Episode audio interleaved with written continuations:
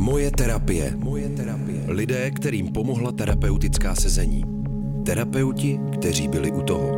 Poslechněte si příběhy o tom, co může psychoterapie změnit. Moje terapie. Podcastová série Rádia Wave.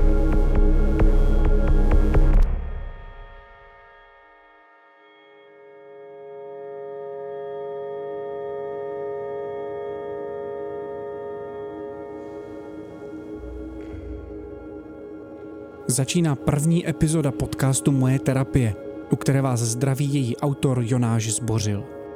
Hlasy, které v ní uslyšíte, patří Anežce a její terapeutce Natálii. Poprvé se viděli loni v září.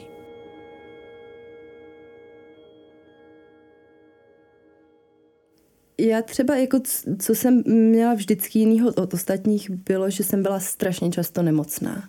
Jako extrémně často už od první třídy prostě vždycky jsem měla největší absence ve škole a vlastně jsem jako, i když jsem neměla ve škole žádný problém, neměla jsem žádný problém s kamarádama, nikdo mě nešikanoval, tak jsem měla vždycky takovou jako úzkost vůbec do té školy jít a nějak s těma lidma kolem mě komunikovat. To si myslím, že je asi takový jako největší rozdíl oproti ostatním lidem v tom mém věku. Mám takovou vzpomínku, že když mi bylo asi 10, tak jsem v pokoji, strašně brečím a rodiče se mě jako snaží uklidnit a já na ně řvu, že chci skočit z okna, že mě to nebaví, že mě nikdo nemá rád.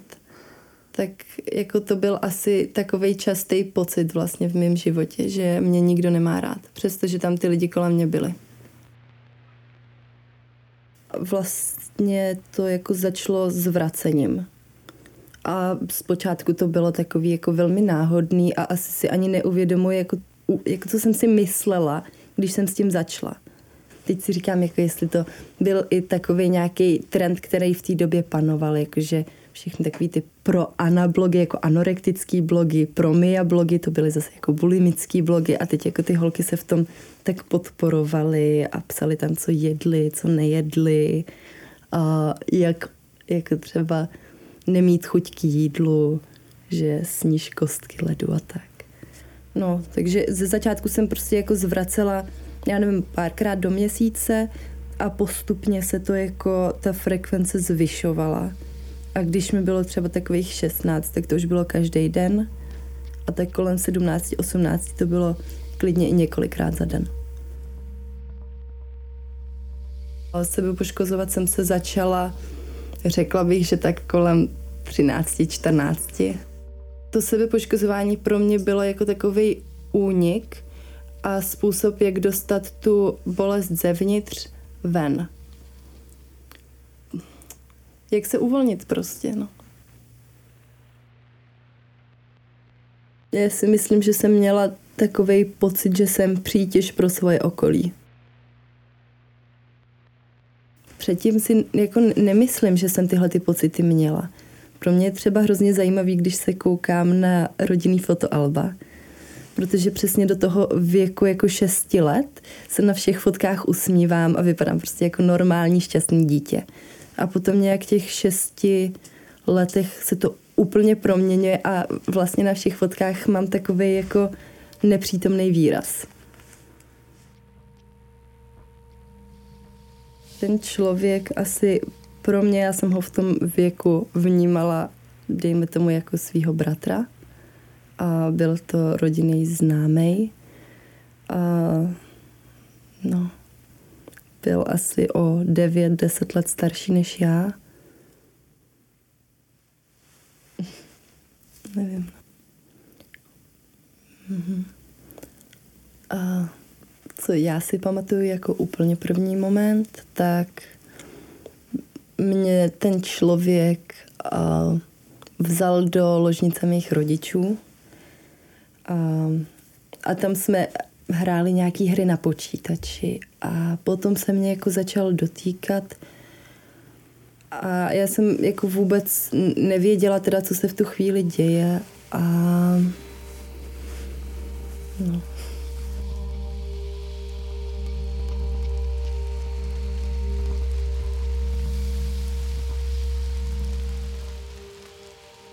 První dojmy byly takové, že přišla vlastně na sezení se svou mámou a říkal jsem si, že teda jsou krásně barevně sladěné. Může to působit jak velice povrchní hodnocení, jo? Že jsou to atraktivní ženy a jsou velice hezky oblečené. To byl můj úplně první dojem, protože jak lidé kombinují barvy, jak se vůbec jako oblíkají, co vyzařují, to je prostě pro toho psychoterapeuta na ty první minuty velice jako důležité. No. Přišli s velice vážným problémem, který byl šokující pro mě, která vlastně pracuju s traumatem celá léta, jo, tak byl šokující a přišli s tím, že chtějí řešit svůj vztah, který se něčím pokazil a za pár minut jsem se dozvěděla, že vlastně Anežka byla od dětství zneužívaná skoro rodinným členem a přítelem.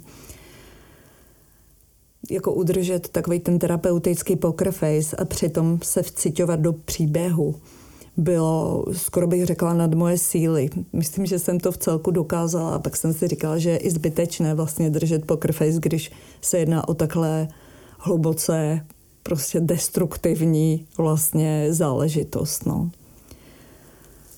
Takže první dojem z nich byl velice dobrý a ten druhý byl šok. No. Pak jsme se domluvili vlastně, že nebudou chodit na terapii společně, ale že bude chodit už jenom Anežka. Na to další setkání s ní jsem se velice těšila, protože jsem doufala, že se nám to povede nějakým způsobem rozkodovat všechno tohle. Že se nám povede prostě projít tu cestu, která byla a je hodně náročná. Ten příběh začal asi už předtím, jak se Anežka vůbec narodila, jo? Protože samozřejmě rodina a rodiče formují ty příběhy. Nebyla bych dobrý psychodynamicky orientovaný terapeut, abych s tím nepočítala. Anežka se s tím, když si na to vzpomněla v březnu minulého roku vlastně, nejenže naučila fungovala s tím dlouhá léta, ale naučila se s tím prostě i pracovat. Jo. Takže v podstatě její důvěra ve svět Anežky byla otřesena naprosto zásadním způsobem. Tam, kde mělo být bezpečí, klid, tak vlastně bylo naprosté peklo.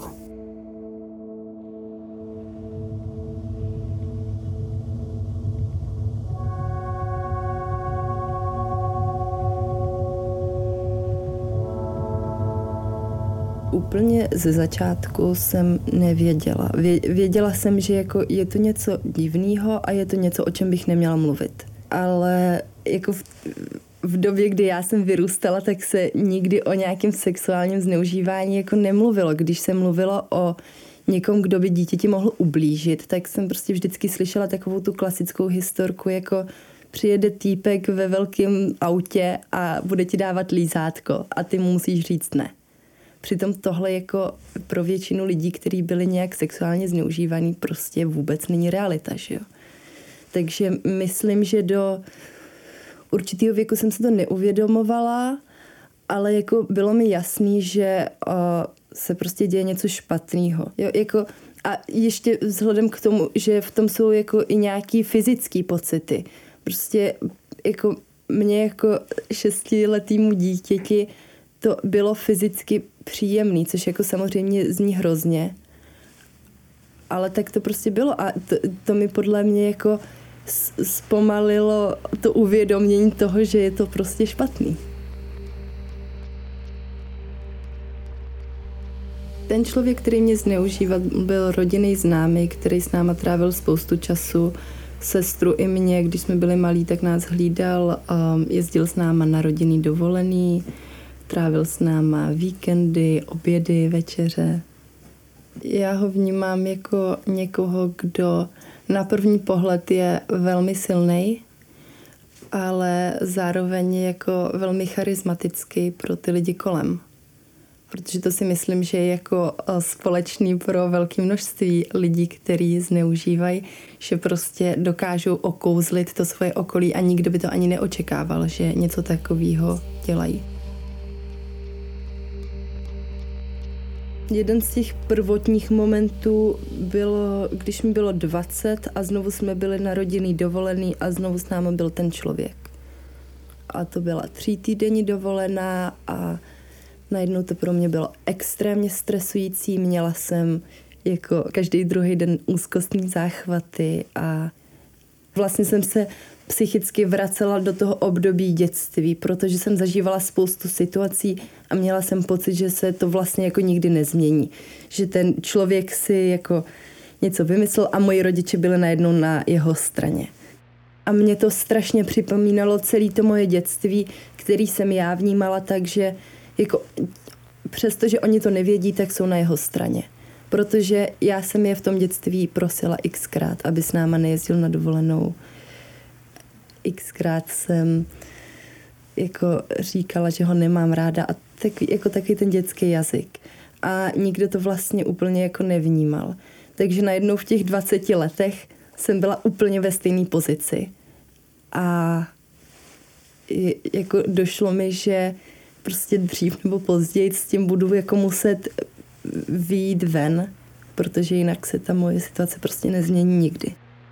A potom další důležitý moment teda byla další dovolená, na který s náma tenhle člověk sice nebyl, ale došlo k takové situaci, že mě někdo jako velmi obtěžoval v letadle a potom jsme vlastně procházeli pasovou kontrolu a ten člověk se s mýma rodičema začal bavit a oni se s ním tak jako přátelsky bavili.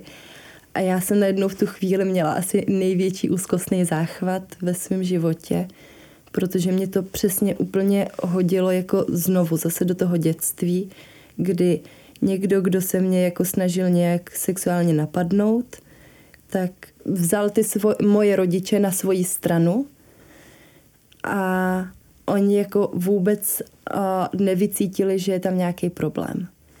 No, takže k téhle situaci došlo a od té chvíle už jsem vlastně jako na to nemohla přestat myslet, že jako od chvíle, kdy došlo k téhle události, tak nebylo dne, kdybych si na celé to zneužívání v dětství nějakým způsobem nespomněla a nepřebírala to nějak ve svý hlavě. A vlastně od té doby jsem se jako tak nějak snažila vymyslet, jak a kdy to říct.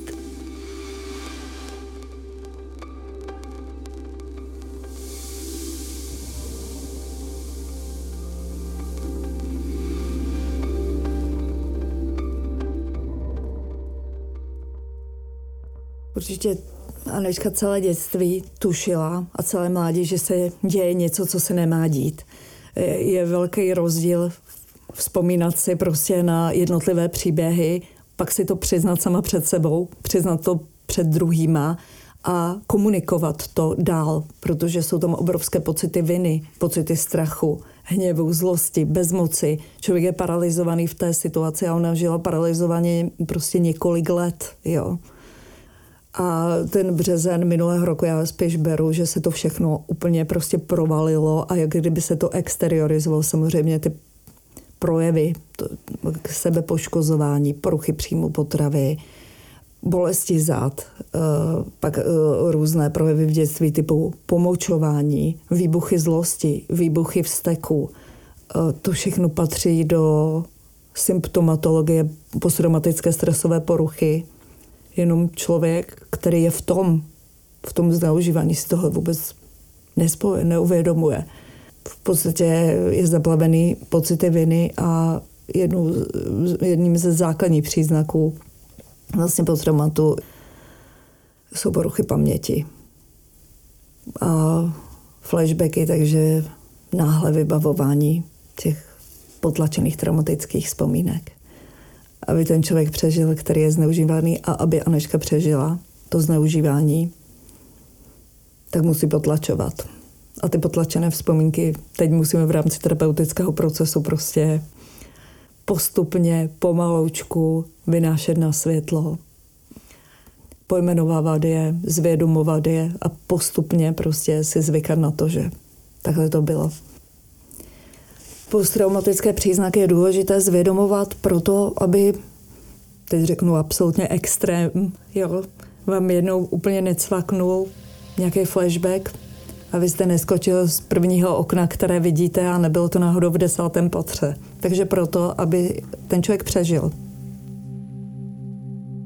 Když zvědomíte vzpomínku, tak získáváte určitou kontrolu. Protože neútočí na nás toho hlubokého, temného nevědomí z toho prostředí našeho stínu, ale je tady na světle a můžeme s ní nějakým způsobem pracovat. V rámci nočních můr, ale i denních děsů, náplní úzkostí, třeba panik, nebo třeba vůní, zvuků, chutí, míst, které Anežka navštíví, jí najednou vytanou na mysl vzpomínky, které byly hluboce zastrčené někde v paměti.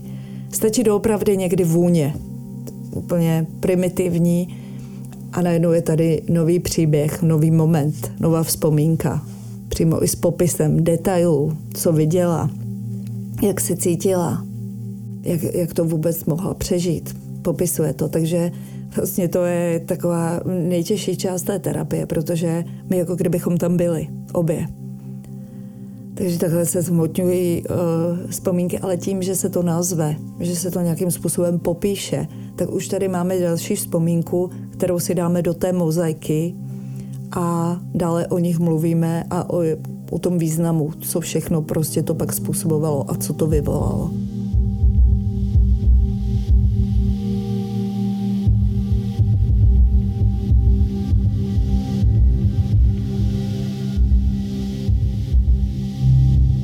Jediný člověk, kterýmu jsem to řekla, byl můj přítel, když mi bylo 20, a potom, když mi bylo těch 22 a začala jsem to mnohem víc řešit, tak jsme začali mít i v tom vztahu takový větší problémy, kdy to jako vyvrcholilo rozchodem, a vzhledem k tomu, že jsem to do té doby pořád neřekla rodičům, tak mě tenhle člověk začal vlastně vydírat s tím, že buď to řeknu já, a nebo to řekne on a že mám 2 dny času na to si to jako rozmyslet. Bylo pondělí ráno a probudila jsem se asi v 9 hodin klepáním na dveře, kdy mi přišel můj táta říct do pokoje, že je tam ten bývalý přítel. Potom jako jsem řekla rodičům, že s nima potřebuju mluvit. A teď moji rodiče byli samozřejmě vyděšení, jestli já nevím, jestli jsem těhotná nebo co se děje, a pamatuju si, že jsme seděli všichni na gauči a já jsem vůbec nevěděla, jak začít, a potom jsem vlastně jenom na rodiče vyhrkla, že mě náš rodinný přítel v dětství zneužíval. Řekla jsem jim, že se to dělo od 5 do 11 let, a to bylo vlastně všechno, jako co jsem v tu chvíli tak mohla říct. No a potom vlastně zbytek toho dne probíhal tak jako, že já to mám trošku zamlžený, protože si pamatuju, že prostě všichni byli jenom v absolutním šoku a jako celou tu rodinu to paralyzovalo na třeba další měsíc.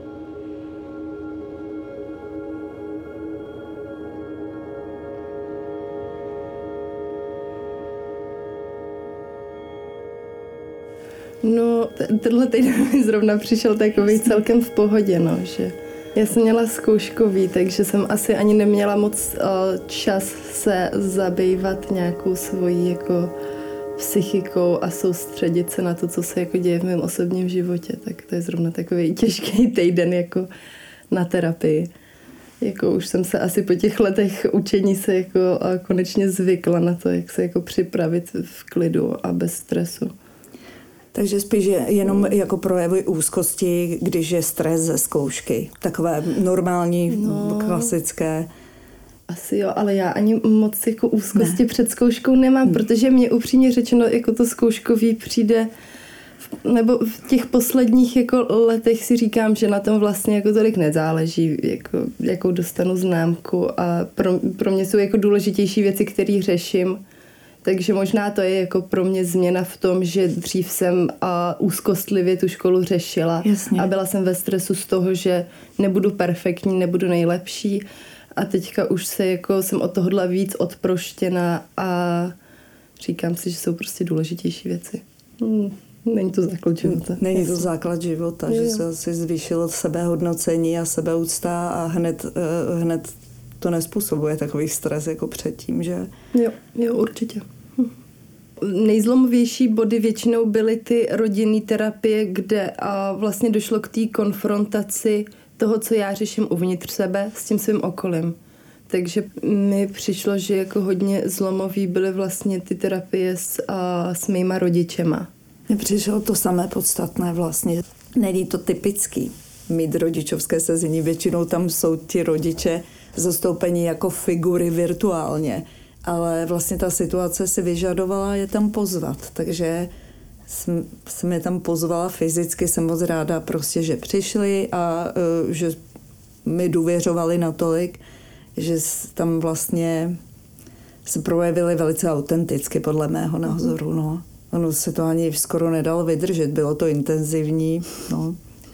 Anežka, máma na chvilku i odběhla, protože to byla fakt síla. No, co mi vlastně na téhle terapii přišlo taky podstatný, je, že já jsem jako dlouhodobě měla pocit, že rodiče mě jako nevyslechnou, že dokud nejsem vysloveně hysterická, tak neposlouchají to, co říkám.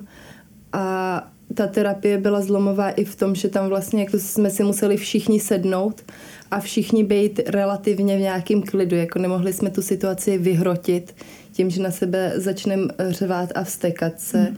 A museli jsme si jako s klidem promluvit a vlastně to ten vztah jako samozřejmě nezměnilo úplně hnedka, ale jako z dlouhodobého hlediska se ten vztah i díky tomuhle určitě hodně proměnilo. Tak mi tam přišel dost zásadní moment, že v posledních asi 10 minutách vlastně máma Anežku chytila za ruku a drželi se za ruce. Bylo vidět, že prostě něco křehkýho, nějaké pouto se mezi nimi znovu obnovilo. I ten táta vlastně pochopil podle mě až tam, že prostě asi taky pak už pochopili, že taky musí kopat za Anežku, alespoň já jsem to tak vzala, no, jako, postupně. No mně přišlo, že oni jako kdyby vždycky chtěli kopat za mě, ale zároveň takovým způsobem, který mi vlastně vůbec nepomáhal. Přesně tak, no. Jako kdyby ty její potřeby prostě, to jsou takové základní potřeby, intimity, prostoru vlastního, bezpečí, vlastně v obydlí, kde bydlí, prostě základní potřeby. Tak to jsme tam několikrát pojmenovali v rámci toho sezení rodinného, že se překračují hranice a že ty hranice, prostě jak kdyby to byly nějaké pohyblivé gumové mantinely, které si ohne každý jak chce. No, takže jsme mluvili, myslím, tehdy o tom, že tam je vždycky nějaká třetí osoba. Jo, ano. Že tam vždycky někdo další je, a že to je taky obrovské překročení hranice toho rodinného systému. Co si pamatuju, tak prostě vždycky ta rodina byla hrozně jako otevřená dalším lidem. A ať už se jedná, já nevím, o narozeninové oslavy a to, že tam prostě máma nebo někdo pozve úplně třetího náhodného člověka. Vánoce a spousta takovýchhle věcí. To vím, že jsme řešili docela intenzivně, protože já jsem měla pocit, že vlastně v tuhle chvíli já potřebuju tu svoji nukleární rodinu, ty lidi, kterými jsou vážně blízký a nechci, aby tam byl někdo další. A to ten můj rodinný kruh tím narušoval. I když já nemám nic proti té další osobě, což třeba si myslím, že pro mámu konkrétně bylo asi trošku těžký pochopit, že prostě já nemám nic proti tomu člověku, který ho tam zve, ale proti tomu aktu samotnému. Plus teda problém byla jako komunikace mezi náma, že vlastně já jsem se dozvěděla, že s náma někdo na Vánoce bude 2 dny před Vánocema. Úplně z nějaký náhodný věty. Takže právě ta komunikace je fakt základem, si myslím. Komunikace bez potrestání, protože vlastně Anežka, když komunikovala s matkou, tak očekávala, protože takhle to bylo zažito od dětství, vždy nějaký trest. Buď to, že je hysterická nebo vzpupná, nebo prostě měla strach z fyzického trestu a teď v dospělosti se taky dozvídala, že prostě, že to nezvládá to komunikaci, že je to příliš a se sklidní. Tohle se postupně mění, to je hrozně dlouhodobý proces. No. Já jsem díky té terapii pochopila teda jejich smýšlení trošku víc a naučila jsem se, jak jako vyjádřit slovama ty svoje pocity tak, aby je to neurazilo a pomohlo mi to ve výsledku, aby oni prostě jako... Je třeba taková konkrétní situace. Moje máma řekla něco, co mi prostě připomnělo tu x let starou situaci s tím teda pachatelem. A pro ní je to něco, co jako mi říkala celkem často, ale nikdy jí nedošlo, že je na tom něco špatného. A já jsem vždycky z toho byla smutná, plačtivá, úzkostlivá, ale nebyla jsem prostě schopná jí vysvětlit, proč s tím mám problém. A jednou jsem tak jako už říkala, prostě takhle to dál nejde, budu jí to muset nějak jako říct. A teď samozřejmě to, jako pro mě to bylo těžké, protože ta věc je spojená se spoustou emocí, takže se mi to tak jako celkem zase, ne hystericky, ale jako emocionálně řekla a ona díky té terapii teda taky pochopila ten způsob toho vyjadřování, proč to říkám tak emocionálně. Protože si myslím, že třeba dřív by mi řekla, nebuď hysterická, uklidni se a pak to nějak jako proberem a vyřešíme. Takhle teďka jako pochopila, že ta emoční role v tom hraje jako fakt prim. A pak jsem si to nějak jako prošla asi sama v klidu a později za mnou přišla a říká, jo, jako já chápu, proč jsi mi to řekla takovýmhle způsobem a budu se na to jako soustředit a neříkat to. To je celkově podle mě popis toho stavu, že jste úplně někde jinde, mnohdy třeba i za toho dětství, jak emočně, že ty emoce by měly jít s tím raciem, a u toho traumatu prostě nejdou. No. Jo, když si představíme jak dva panáčky, a jedna je mentální a rozumová úroveň a druhá je emoční úroveň a ty city kolem toho, tak prostě ta mentální úroveň je tam někde jinde jak ta emoční. A my bychom to měli vyrovnat.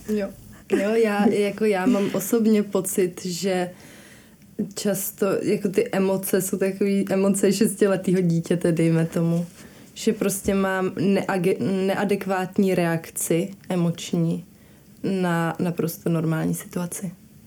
Některé teorie říkají, že v tom věku, co člověk utrpí vlastně tu traumatickou zkušenost, tak nějakým způsobem emočně uvízne, což se teda u mě v terapii potvrzuje o oběti prostě holokaustu, u těch starších, i u jejich potomků, jako kdyby prostě když se jim to stalo, třeba když jim umřeli rodiče nebo byli v koncentráku, emočně jakoby zůstali celoživotně, i když je mu 6 a 80 a jsou významní vědci a psychoanalytici, tak zůstanou v tom období. To je strašně zajímavá teorie a já si myslím, že to není neměnné, že to není navždy, ale že je potřeba pracovat s tou 6letou bytostí uvnitř toho klienta. To já určitě mám pocit, že i jako ve mně došlo k nějakému vývoji, že mám určitě pro mě jednodušší vyjádřit ty emoce teďka. Třeba dřív i dejme tomu, ve všech vztazích jsem byla taková a jako velmi zamlklá a i když jsem měla nějaký pocity, tak jsem fakt vůbec netušila, jak je mám verbalizovat. A to myslím, že jako se velmi změnilo. Dobrý. Super. Já to mám? Jo. Tohle bylo super terapeutický pro mě. Jo. Fakt? Jo, my jsme teďka neměli třeba 10 dní terapii, tak jsem ráda, že jsme to takhle dostali. Jo. To je super. Děkujeme. tak jsme vyrazili ven zrovna v takovém dešti. Super.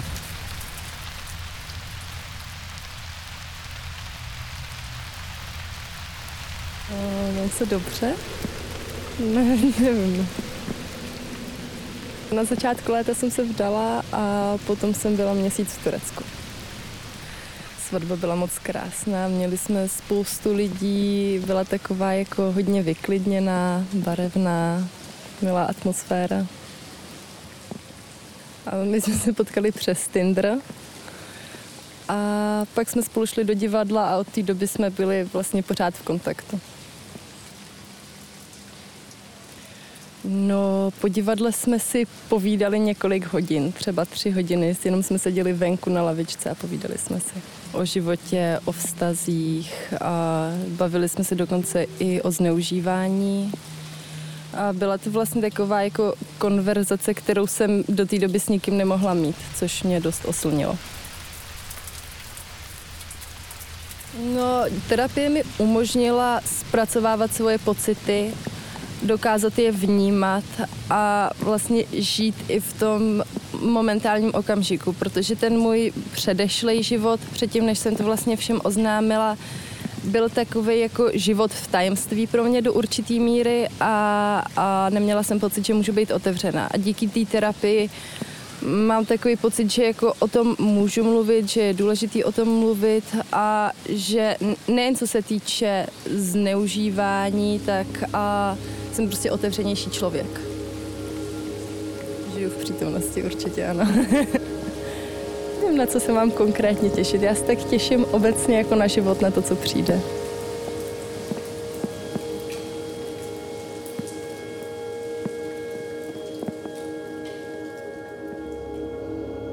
Slyšeli jste první epizodu podcastu Moje terapie. Ta Anežčina by podle její terapeutky měla trvat ještě několik let. Loučí se s vámi Jonáš Zbořil. Moje terapie. Moje terapie. Lidé, kterým pomohla terapeutická sezení. Terapeuti, kteří byli u toho. Poslechněte si příběhy o tom, co může psychoterapie změnit. Moje terapie. Podcastová série Rádia Wave. Poslouchejte na webu wave.cz /moje terapie nebo odebírejte jako podcast.